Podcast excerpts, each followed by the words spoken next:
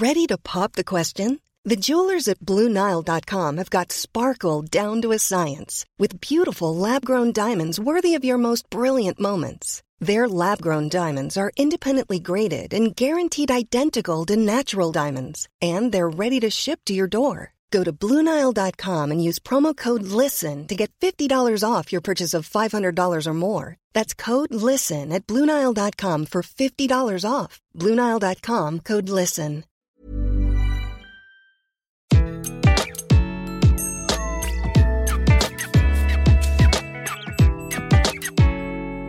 Bonjour, je suis Gaël Châtelain, bienvenue sur mon podcast Happy Work, le podcast qui va vous parler de bien-être au travail et surtout de la manière dont vous allez pouvoir l'améliorer chaque jour. Cette semaine, j'ai choisi de vous parler de télétravail.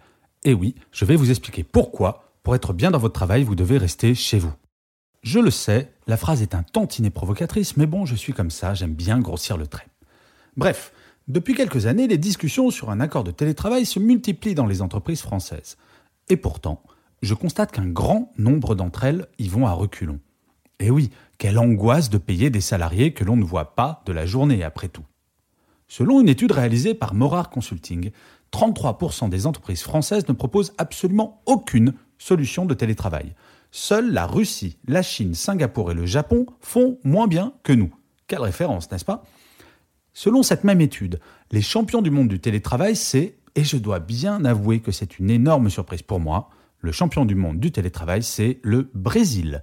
En effet, dans ce pays, 80% des salariés travaillent souvent ou de temps en temps en dehors du bureau, chez eux ou dans un autre lieu d'ailleurs, café, bibliothèque, parc, plage, je ne sais pas. Le mouvement a tendance à s'accélérer en France, du fait des millennials, beaucoup plus adeptes du télétravail que leurs aînés, probablement du fait de leur meilleure appréhension des nouvelles technologies. 70% des 18-30 ans travaillent régulièrement en dehors du bureau, contre à peine 51% des 45-60 ans. Une étude d'OpinionWay a montré que 67% des salariés français plébiscitaient le télétravail, mais que seuls 17% d'entre eux pouvaient effectivement le faire. Et oui, vous avez bien entendu, 67% voudraient bien, mais 83% ils peuvent point. Alors là, je suis super désolé pour cette référence musicale que seuls les vieux comme moi peuvent comprendre, mais je n'ai pu résister. Désolé. Ce chiffre de 17% de salariés qui peuvent le faire est inférieur à la moyenne européenne qui approche les 20% de salariés qui ont accès au télétravail. En Scandinavie, il atteindrait même les 30 à 35%. Mais alors, pourquoi le mouvement n'est-il pas plus rapide? Eh bien, comme souvent, la résistance au changement est forte, et c'est cette résistance qui fait que les entreprises et les managers hésitent à y aller franchement. Pour comprendre ce principe, je vous propose de vous présenter la réaction que pourrait avoir Bob, le pire manager du monde et héros de pas mal de mes livres, si un accord de télétravail lui était présenté. Alors, en premier, ce cher Bob va vous expliquer qu'un salarié en télétravail est moins productif. Eh bien, c'est faux. Selon l'enquête Aubergo, 86% des télétravailleurs constatent qu'ils sont plus productifs. Et c'est normal. Connaissez-vous la loi de Parkinson? Non, rien à voir avec la maladie. Cette loi explique qu'un être humain va adapter le temps consacré à une tâche au temps qu'il a à sa disposition. Au bureau, un salarié va avoir tendance à ralentir sa productivité du fait du présentéisme à la française notamment. En télétravail, ce qui vient après avoir fini son travail est plutôt sympathique et l'on va augmenter son niveau de productivité pour pouvoir s'y consacrer plus vite. Pour avoir une politique efficace de télétravail, il faut passer d'une culture d'entreprise basée sur le temps de présence des salariés à une culture d'entreprise basée sur la finalisation de projets. Seul compte la finalisation du projet, peu importe que cela ait été fait au bureau ou au bord d'une piscine. Le problème en France est que nous ne travaillons que rarement comme cela. L'implication d'un salarié est plus souvent mesurée à l'aune de son heure de départ du bureau qu'à son efficacité pour finaliser un projet.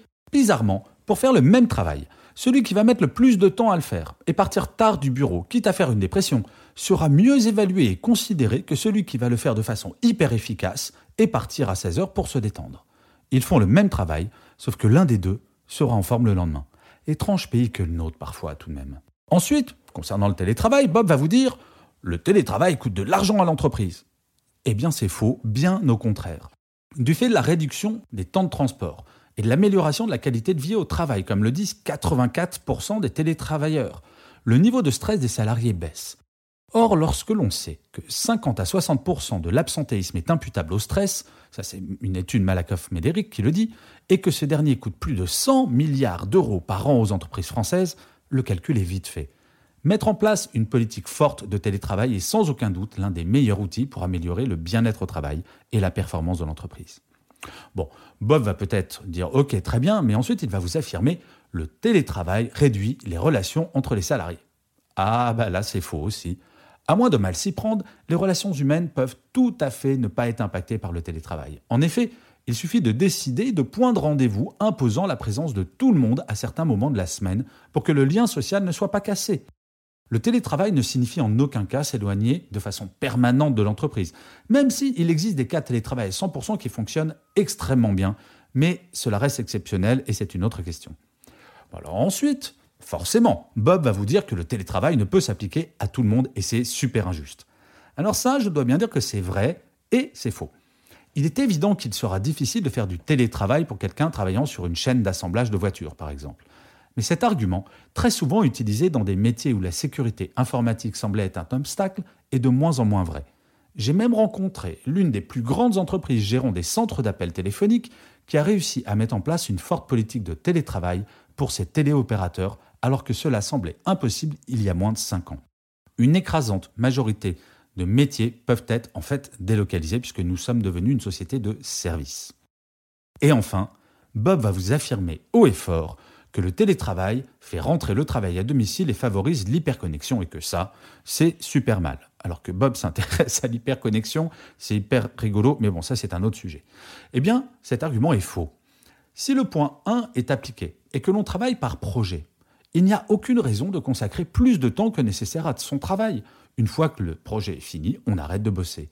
Le télétravail ne peut pas être tenu comme responsable de l'hyperconnexion. Bien au contraire, être en télétravail permet de s'appliquer de façon très directe du flex horaire en fonction de ses propres impératifs personnels. Bien entendu, Bob pourrait trouver d'autres arguments moins communs, mais pour l'essentiel, ces cinq points sont ceux généralement mis en avant pour ralentir l'adoption d'un plan de télétravail significatif. Ne nous y trompons pas, celles et ceux qui résistent à ce changement n'auront pas d'autre choix que de s'y mettre très vite. Pourquoi? À votre avis, si quelqu'un de talent a le choix entre deux entreprises concurrentes, avec une proposition salariale équivalente et un poste équivalent, et que l'une des deux propose du télétravail deux jours par semaine et l'autre non. À votre avis, quelle entreprise le candidat va-t-il choisir? Alors oui, je l'affirme, le choix du télétravail n'en est pas un. Le télétravail est tout simplement un impératif. Et une fois n'est pas coutume, je vais conclure cet épisode de Happy Work par une citation de Francis Blanche.